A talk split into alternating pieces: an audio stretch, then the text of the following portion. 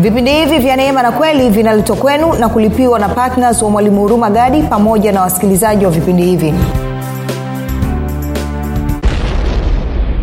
Kanisa lilianzishwa katika msingi wa damu ya mwan, damu ya mungu. Anasema alilolinunua kwa damu yake mwenyewe. Moja nirudia tena. Anasema mpate kulilisha kanisa lake mungu. Kanisa la nani? Kanisa lake mungu.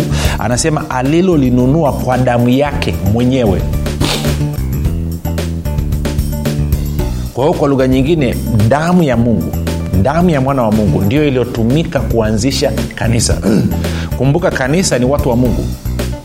Kwa hiyo ni damu ya, ya mwana wa mungu ndio iliyotumika kuanzisha kanisa ndio ilionunua kanisa ndio ilioingiza agano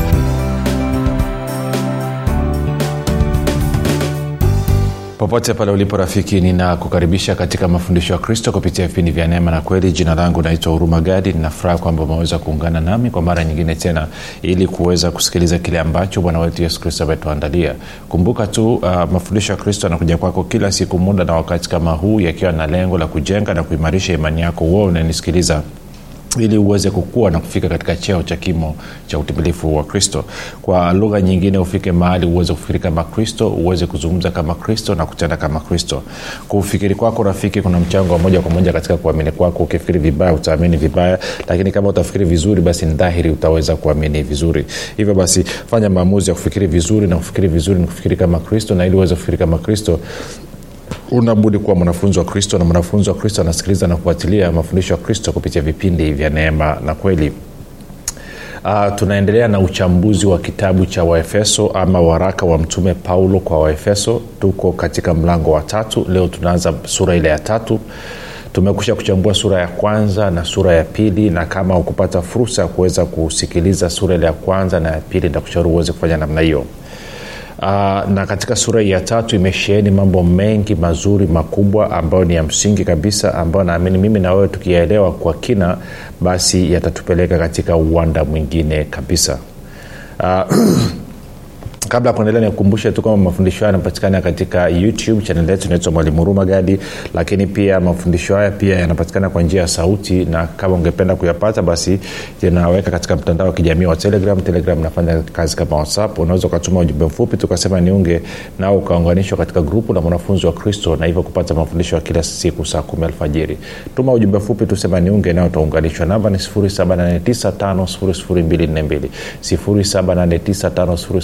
bili ne bili. Baada ya kusema hayo basi napenda nimshukuru mungu kwa ajili ya kwako wewe ambao umekuwa ukisikiliza na kufuatilia mafundisho ya kristo kila itwapo leo. Lakini zaidi ya yote umekuwa ukihamasisha wengine waweze kusikiliza na kubwa zaidi umekuwa ukiwafundisha na kuwashirikisha kile ambacho mwenyewe umejifunza. Pia napenda kumshukuru mungu kwa ajili ya kwako wewe ambaye umefanya umekuwa ukifanya maombi kwa ajili ya usaji wa vipindi vya neema na kweli kwa ajili ya kwangu mii pamoja na timu yangu. Nasema asante sana kwa maombi yako. Maombi yako ni ya muhimu sana yanaleta tofauti kubwa sana. Wewe ni nguzo muhimu sana katika kusababisha kweli ya kristo kuweza kuwafikia watu mwisho napenda kumshukuru mungu kwa ajili ya kwako wewe ambaye ume, ume, ume, ume, umefanya maamuzi ya kuwa patna wa vipindi vya neema na kweli. Unachangia gharama za kupeleka injili kwa njia ya redio ili watu wengi zaidi waweze kufikiwa. Ninakupa ongera sana sana kwa upendo wako kwa uaminifu wako lakini zaidi ya yote pia kwa kuthibitisha kwamba kweli wewe umefanyika kuwa baraka. Kwa hiyo nakupa ongera sana neema na amani ya bwana wetu yesu kristo izidishe kwanu ninyi nyote. Amen baada ya kuzungumza hayo basi uh, nataka tupige hatua sa tuendelee na kile ambacho kiko mbele yetu. Kumbuka tunachambua waraka wa mtume paulo kwa waefeso na tuko katika sura ile ya tatu. Tumeshaangalia sura ya kwanza tumekusha kuangalia sura ya pili. Nikumbushe tu tunapoanza sura ya tatu kwamba uh, waraka huu wa mtume paulo kwa waefeso kwa asilimia kubwa ume, ume, ume, ume, umebeba picha ama una, unafunua kusudi la mungu eh, wa kile ambacho mungu amekwisha kukifanya kupitia yesu kristo bwana wetu. Kwa lugha nyingine anafunua mpango wake wa milele mpango ambao tayari umekwisha kukamilishwa kupitia yesu kristo bwana wetu. Na kwa maana hiyo basi uh, waraka huu wa waefeso ama wa mtume paulo kwa waefeso unatupa uh, unatufungulia dirisha ambalo linatuwezesha kuangalia uh, swala zima la uokovu kutokea upande wa mungu. Ni muhimu sana ukalishika hilo kwa sababu katika kujifunza kwetu katika mwenendo wetu wa kristo kwa ujumla tumekuwa tukiangalia suala zima la uokovu kutokea katika upande wa mwanadamu kwa lugha nyingine tunaangalia kwamba mwanadamu aliasi mwanadamu alifanya dhambi basi mungu akaja akamtuma mwanawa pekee akaja kutuokoa. Kwa sasa umeokolewa basi unatakiwa uishi moja mbili tatu usitukane usiibe usifanye hivyo usifanye vile usifanye vile. Lakini pa, m, barua hii ya mtume paulo inatuingiza nyuma ya pazia. E, kama ingekuwa ni chakula basi basi maanake inatupeleka jikoni na kutuonyesha jinsi ambavyo hiyo pilau iliandaliwa kwa hiyo yes tumeona pilau iko mezani lakini pilau iliandaliwaje? Kwao kwenye waraka huo wa efeso E, mtume paulo anatupeleka jikoni na anaonyesha jinsi ambavyo yule mpishi alikuwa amekusudia jinsi ambavyo alichanganya vitu mbalimbali na mwisho wa siku tukaweza kupata hiyo pilau. Kwa hiyo tunavyosoma basi tunatakiwa tutokee katika engo hiyo. Lakini kitu kingine ambacho nataka nisisitize uh, nikigusia kidogo kwenye mlango ule wa kwanza kumbuka pia kwamba uh, mungu ni roho na sisi pia ni roho tuna nafsi tunakaa ndani ya mwili. Na kwa kuwa mungu ni roho na sisi ni roho anavyohusiana na sisi na anavyowasiliana na sisi na mambo yote yanayofanyika yamefanyika katika ulimwengu wa roho na kwa maana hiyo basi sisi kwa kutumia maamuzi yetu ambayo yako katika nafsi tunatakiwa turuhusu hicho kilichofanyika katika ulimwengu wa roma katika roho zetu kiweze pia kuwa halisi katika damu na nyama. Na tunafanya hivyo kwa kupitia neno ambalo tumepewa lakini tukisaidiwa na kuwezeshwa kwa roho mtakatifu. Basi baada ya kusema uh, hayo mafupi tuende saule mlango wa tatu tunaanza msarula wa kwanza. Mtume paulo anasema hivyo kwa sababu hiyo mimi paulo ni mfungwa wake kristo yesu kwa ajili yenu ninyi mataifa. Sasa kumbuka anavyosema mataifa maana yake ni kwamba anazungumzia watu ambao sio wakristo no sorry so, sio, sio, sio waisraeli sio waisraeli um, niiweke ni hivi. Kabla ya kuja bwana wetu yesu kristo walipokuwa wakisema watu wa mataifa ilikuwa inaashiria kwamba watu ambao sio waisraeli na hata hapa paulo pia anaashiria kitu hicho hicho. Lakini ilikuwa ni watu wa mataifa ambao hawana uhusiano na mungu. Watu wa mataifa ambao hawana uhusiano na huyu mungu wa israeli. Ila katika barua hii anavyosema kwamba e, kwa sababu hiyo mimi paulo ni mfungwa wake kristo kwa ajili yenu ninyi mataifa anazungumzia kwamba wakristo ama waamini wa, wa ambao sio waisraeli kwa jinsi ya mwili lakini ni sehemu ya watu wa mungu. E, ni sehemu ya watu wa mungu. Kwa hiyo anasema kwa sababu hiyo mimi paulo ni mfungwa wake kristo yesu kwa ajili yenu ninyi mataifa. Anasema ikiwa mmesikia habari ya uwakili wa neema ya mungu niliyopewa kwa ajili yenu. Kwa hiyo mtume paulo anasema kwamba mimi nimewekwa na mungu kuwa uh, uh, mhudumu ama mtume kama tulivyoona kwa ajili yenu ninyi watu wa mataifa ninyi watu ambao sio waisraeli kwa jinsi ya mwilini ninyi ambao mmeingia katika uhusiano na mungu kupitia yesu kristo bwana wetu. Waisraeli wao waliingia katika uhusiano na mungu kupitia abrahamu isaka na yakobo. Lakini sisi watu wa mataifa tumeingia katika uhusiano na mungu kupitia yesu kristo. Sasa tofauti kubwa sana na kumbuka hata wayahudi pamoja na kwamba wameingia katika uhusiano na mungu kupitia abrahamu isaka na yakobo leo hii kwa sababu ya kuja kwa yesu kristo mwana wa mungu mwokozi wa ulimwengu wanatakiwa na wao waingie katika uhusiano na mungu kupitia yesu kristo bwana wetu. Na ndio maana ukisoma kwenye tulivyokuwa nasoma kwenye mlango wa pili kama unakumbuka ukaona kwamba paulo anasema wale waliokuwa wawili wamekuwa mtu mmoja. Sijui kama unakumbuka hilo labda tujikumbushe kidogo. Twende waefeso mlango wa pili alafu angalia ule mstari wa 11 nitasoma harakaraka mpaka 15 pale. Anasema kwa ajili ya hayo kumbukeni ya kwamba zamani ninyi mlio watu wa mataifa kwa jinsi ya mwili. Unaona hiyo kitu tena eh? mnaoitwa wasiotairiwa na wale wanaoitwa waliotairiwa yaani tohara ya mwilini iliyofanyika kwa mikono. Kwa anasema kwa lugha nyingine watu wa mataifa walikuwa hawajatairiwa na wana wa israeli walikuwa wametairiwa. Kwa kilichokuwa kinatofautisha kati ya watu wa mataifa na watu na taifa la israeli ilikuwa ni tohara kutairiwa. Of course leo hii inakuwa haina mantiki tena kwa sababu karibu は思うとなったいりご okay. Kwa hiyo anasema eh, eh, kumi na mbili kwamba zamani zile mlikuwa hamna kristo mmefarakana na jamii ya israel wageni wasio maagano ya adi ile mlikuwa hamna tumaini hamna mungu duniani. Nishaelezea katika mlango wa pili kama kusikiliza uende ukasikilize tena. kumi na tatu anasema lakini sasa katika kristo yesu ninyi mliokuwa mbali hapo kwanza mmekuwa karibu kwa damu yake kristo. Kwa anazungumzia watu wa mataifa sasa mlikuwa mbali lakini sasa mmekuwa karibu na mungu kwa damu yake kristo. Hasa kwa maana yeye ndiye amani yetu aliyetufanya sisi sote tuliokuwa wawili kuwa mmoja akakibomoa kiambaza cha kati kilichotutenga. Naye akiisha kuondoa ule wadui kwa mwili wake ndio sheria ya amri zilizo katika maagizo ili afanye hawa wawili kuwa mtu mpya mmoja ndani ya nafsi yake akafanya amani. Kwa hiyo anasema sasa leo hii basi hakuna cha myahudi tena wala mtu wa mataifa. Wote tumekuwa mmoja ndani ya kristo yesu. Mbele za mungu hatofautishi tena. Haangalii kwamba hawa ni waisraeli na hawa ni watu wa mataifa. Nasema nonono watu wote ambao tunamwamini yesu kristo basi tumekuwa mmoja. Tumekuwa mmoja kama wotaona okay. Kwa sababu nasema hilo ni, ni muhimu na kama ambao ntakuonyesha kumekuwa kuna kuna kuna desturi katika kanisa kukuza taifa la israeli kuliko kumkuza yesu kristo. Kutukuza taifa la israel kuliko kumtukuza yesu kristo. Ngoja nigeuze. Wamekuwa wanatukuza taifa la israel kuliko kutukuza kanisa. Wamekuwa wanathamini taifa la israel kuliko kuthamini kanisa. Lakini kitu ambacho hawajui taifa la israeli halikununuliwa kwa damu ya mungu. Kanisa limenunuliwa kwa damu ya mungu lazima uweze kuliona hilo. Mungu aliingia agano na taifa la israel kupitia damu ya mbuzi kondoo na ng'ombe. Lakini mungu ameingia agano na yesu kristo na kwa sababu hiyo kanisa kupitia damu ya mwanawake mpendwa yesu kristo. Kwa lugha nyingine kuanzishwa uanzishwaji wa kanisa uligharimu uhai wa mwana wa mungu.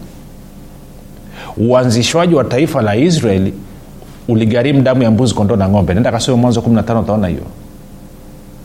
Sasa ni ajabu basi kufika ma... sasa najua nikisema hivi napoteza watu wengi sana. Na watu wengi wanakasirika wengine watatoka kwenye grupu wengine watazima redio. Na bwana akubariki tuzima toka kwangu mi ni poa. Lakini sitaacha kusema kile ambacho mungu anakithamini. Sitaacha kusema ukweli kwa sababu tu wewe utakwazika. Ama kwa sababu tu kuna kundi fulani litakwazika. Lazima tuelezana ukweli. Nataka wewe mwenyewe utumie akili. Okay. Moja nikuonyeshe kitu tuende kwenye matendo ya mitume. E, matendo ya mitume mlango wa ishirini. Tendo ya mitume mlango wa ishirini. Alafu angalilo mstari wa ishirina nane. Sikia mtume paulo anavyosema. Anawambia viongozi hivi jitunzeni nafsi zenu na lile kundi lote nalo ambalo roho mtakatifu amewaweka ninyi kuwa waangalizi ndani yake. Mpate kulilisha kanisa lake mungu. Mpate kulilisha kanisa lake mungu alilolinunua kwa damu yake mwenyewe kwao kanisa limenunuliwa kwa damu ya mungu. Taifa la israeli halikununuliwa kwa damu ya mungu. Tungeweza kusema hivi kanisa lilianzishwa katika msingi wa damu ya, mwan, damu ya mungu. Anasema damu yake alilolinunua kwa damu yake mwenyewe. Ngoja nirudia tena. Anasema mpate kulilisha kanisa lake mungu. Kanisa la nani? Kanisa lake mungu. Anasema alilolinunua kwa damu yake mwenyewe kwa hiyo kwa lugha nyingine damu ya mungu damu ya mwana wa mungu ndio iliyotumika kuanzisha kanisa. Kumbuka kanisa ni watu wa mungu. Kwa hiyo ni damu ya, ya mwana wa mungu ndio iliyotumika kuanzisha kanisa ndio ilionunua kanisa ndio ilioanzisha ndio ilioingiza agano. Lakini ukisoma kwenye mwanzo kumi na tano utaona agano ambalo mungu aliingia na abrahamu ili kuanzisha taifa la israeli ilikuwa ni damu ya ng'ombe mbuzi na kondoo agano ambalo katika kutoka 24 israel wanakuja kulithibitisha pia kwa kutumia damu ya mbuzi kondo na ng'ombe na kondoo. Kwa hiyo si sahihi. Sasa kumbuka hatupuuzii taifa la israeli hatuwadharau taifa la israeli ndivyo warumi 11 mtume paulo anavyosema. Anatupa angalizo. Anasema wamekataliwa ili si tupokelewe. Lakini si tuliopokelewa tusijisifu sana. Kwa sababu sisi sio original. Eh, original ni israel.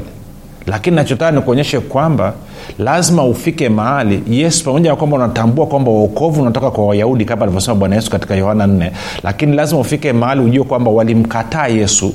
Na kwa maana hiyo uanzishwaji wa kanisa la mungu uanzishwaji wa watakatifu wa mungu katika agano jipya umefanyika kupitia damu yake mungu mwenyewe ili hali uanzishaji wa taifa la israel ulianzishwa kupitia damu ya mbuzi kondoo na ng'ombe. Kwao lazima ujue uthamani wako unauweka wapi. Sasa leo hii watu wamefika kuna mistari inasema kwenye agano la kale ombeni taifa la israeli mpate kuwa na amani. Ombeni taifa la israeli nadhani mpate kubarikiwa. It's good. Ilikuwa ni kwenye agano la kale. Katika agano jipya ukisoma mtume paulo anasema sisi wakristo ndio wayahudi wa kweli. Sisi wakristo ndio israeli wa mungu okay kama uamini iliongoja nikusomeni kuonyeshe maake mambo sengine tuiweke tu vizuri. Uh, twende nikakuonyeshe kwenye warumi. Tuanze na warumi. Warumi mlango wa pili. Warumi mlango wa pili alafu nitaanza mstari wa ngapi? Wa ishirini na nianze mstari wa, wa ishirini na ngapi? Ishiri na nane. Anasema hivi warumi 2 hadi 29 anasema maana yeye si myahudi aliye myahudi kwa nje tu wala tohara sio ile ya nje tu katika mwili bali yeye ni myahudi aliye myahudi kwa ndani na tohara ni ya moyo katika roho si katika andiko ambayo sifa yake haitoki kwa wanadamu bali kwa mungu. Naona nachokizungumza kwa anasema sisi hapa kusoma mstari anasema basi ikiwa yeye aliyetairiwa huyashika maagizo ya torati je kutokutairiwa kwake hakutahesabiwa kuwa kutairiwa na yeye asiyetairiwa kwa asili aishikae torati je hata kuhukumu wewe uliye na kutairiwa ukaihalifu torati? Maana yeye si myahudi aliye myahudi kwa nje tu wala tohara si ya nje tu katika mwili bali yeye ni myahudi aliye myahudi kwa ndani na tohara ni ya moyo katika roho. Eh? Si katika andiko ambayo sifa yake haitoki kwa wanadamu bali katika mungu. Na ukisoma wakolosai mlango wa pili mstari ule wa kumi utaona hii toara ya moyo imefanyika kwa sisi kumpokea kristo. Kwa hiyo anasema watu wanampokea kristo ambao wametairiwa mioyo hawa ndio wayahudi wa kweli. Kwa sababu uyahudi wa kweli ni uyahudi kwa ndani na wala sio kwa nje. Huo ni uthibitisho wa kwanza. Lakini pili tuende kwenye wagalatia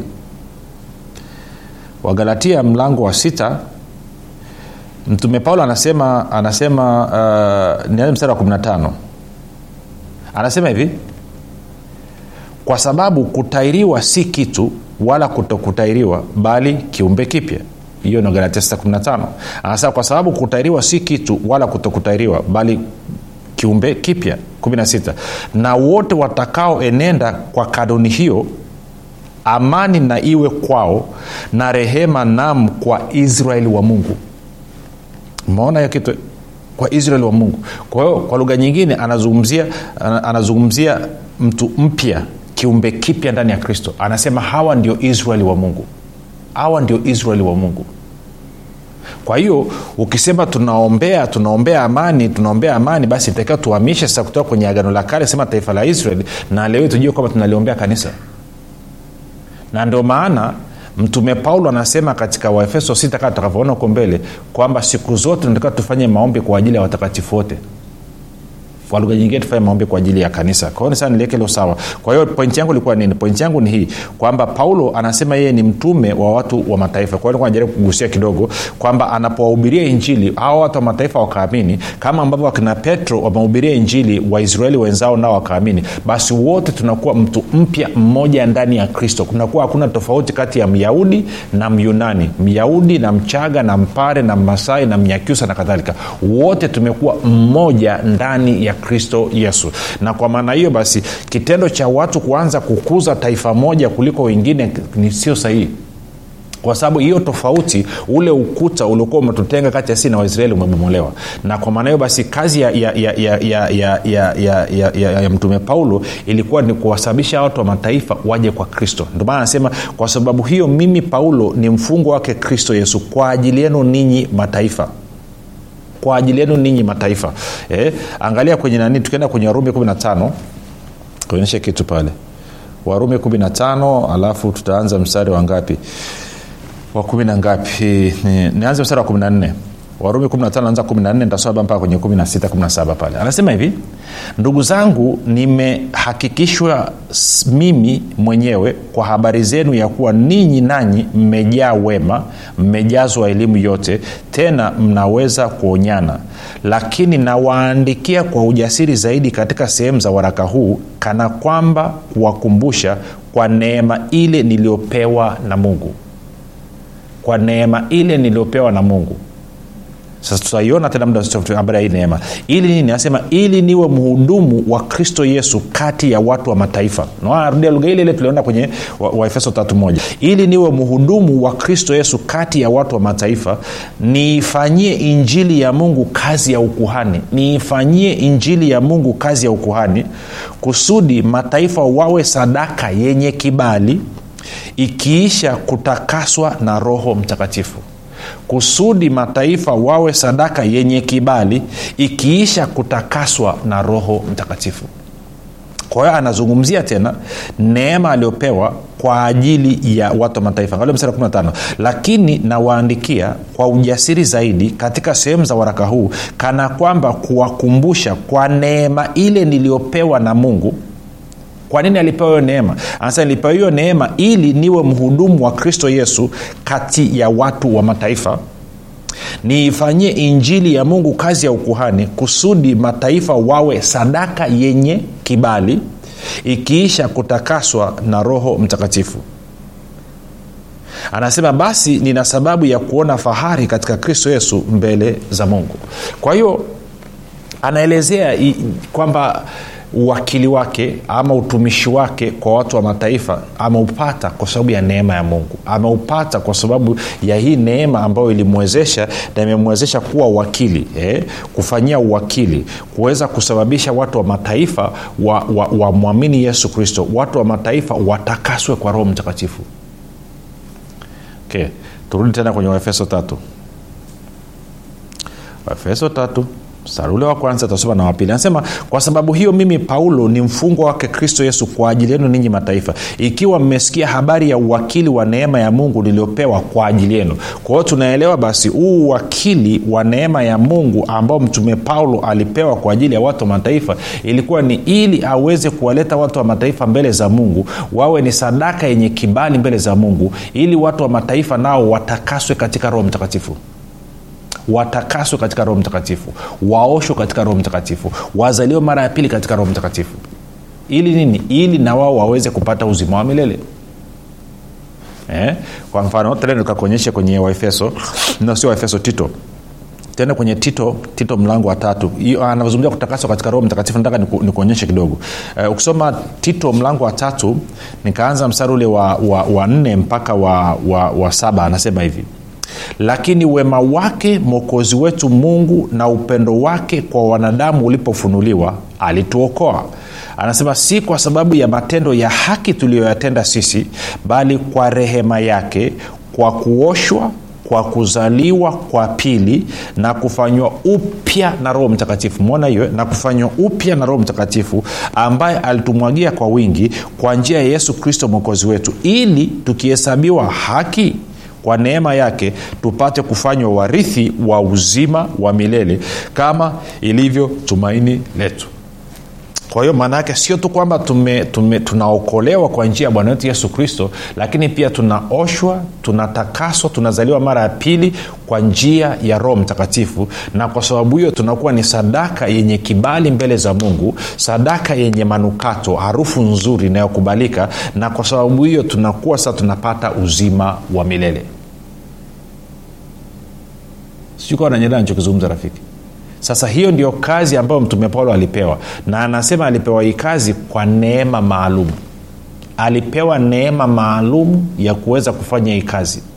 Sasa ni muhimu rafiki tukalielewa hili kwamba mungu ana mpango kazi. Mungu analo kusudi.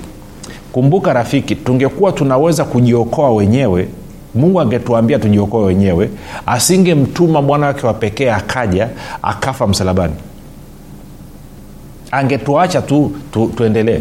Kwa lugha nyingine ndio nawambia watu kama amri kumi ilikuwa inatosha kumfanya mwanadamu aokoke kama amri kumi ilikuwa inatosha kufanya kile ambacho mungu alikusudia kuhusu mwanadamu kiweze kutimia kusingekuwa na sababu ya yeye kumtuma mwana wake wa pekee aje hapa ulimwenguni kutoa maisha yake ili si tupate kuokolewa. Na sijui kwa nini wakristo wanakuwa wazito kulielewa hili. Kama wewe ni mkristo ulitakiwa ulijua hili rafiki kwamba amri kumi hazikutosha ndio maana mungu akamtuma yesu kristo. Sasa unapompokea yesu kristo unaanza kuwezeshwa na roho mtakatifu. Na warumi nane tatu hadi nne inasema kwamba maagizo yote ya amri kumi yanakuwa yametimizwa ndani yako wewe. Kwa lugha nyingine maanaake ni kwamba yesu kristo amekwisha kutimiza maagizo ya amri kumi na kwa maana uhalisia wa yeye kutimiza hizo amri kumi unaletwa katika maisha yako kupitia nguvu na uwezo wa roho mtakatifu. Kwa wewe unachotakiwa kufanya ni kukubaliana na huo ukweli. Unapokubaliana na huo ukweli na ukajitiisha chini ya neema ya mungu basi huo uhalisia unaanza kudhirika katika maisha yako ya kila siku. Ndio aa anasema dhambi haitawatawala ninyi kwa sababu hampo chini ya sheria bali mko chini ya neema. Kwa hiyo dawa na ufumbuzi wa kushinda dhambi ni neema ya mungu. Kama ukusikiza somo tulifundisha ilikuwa nasema kwamba nini siri ya yesu kushinda dhambi. Nenda akafanya hivyo. Jina langu naitwa huruma gadi. Yesu ni kristo na bwana. Tukutane kesho muda na wakati kama huu unafahamu kwamba imani ni mtumishi asiyeshindwa? Unafahamu kuwa pasipo imani haiwezekani bali palipo imani yote yanawezekana. Zaidi ya yote unafahamu kuwa ni kwa kutumia imani tu ndio unaweza kuizima mishali yote yenye moto ya shetani. Majibu ya maswali yote haya utayapata ndani ya kitabu cha imani makini kilichoandikwa na mwalimu huruma gadi. Watu wengi waliosoma kitabu hiki cha imani makini wamepata majibu yao katika maeneo mbalimbali ambayo yalikuwa yakiwatatiza kama eneo la afya ulinzi uchumi na kadhalika. Na wengine walikuwa wanaona imani ni jambo gumu haliwezekani. Wameweza kuitumia imani yao na kupata majibu kiurahisi kabisa. Unasubiri nini? Kwa nini uendelee kuteswa na ibilisi? Piga simu sasa kupata kitabu cha imani makini. 7645242 au 6735242 au 7895242 nitarudia 7645242 au 6735242 au 789 ndiyo imani makini siri ya ulinzi ushindi na mafanikio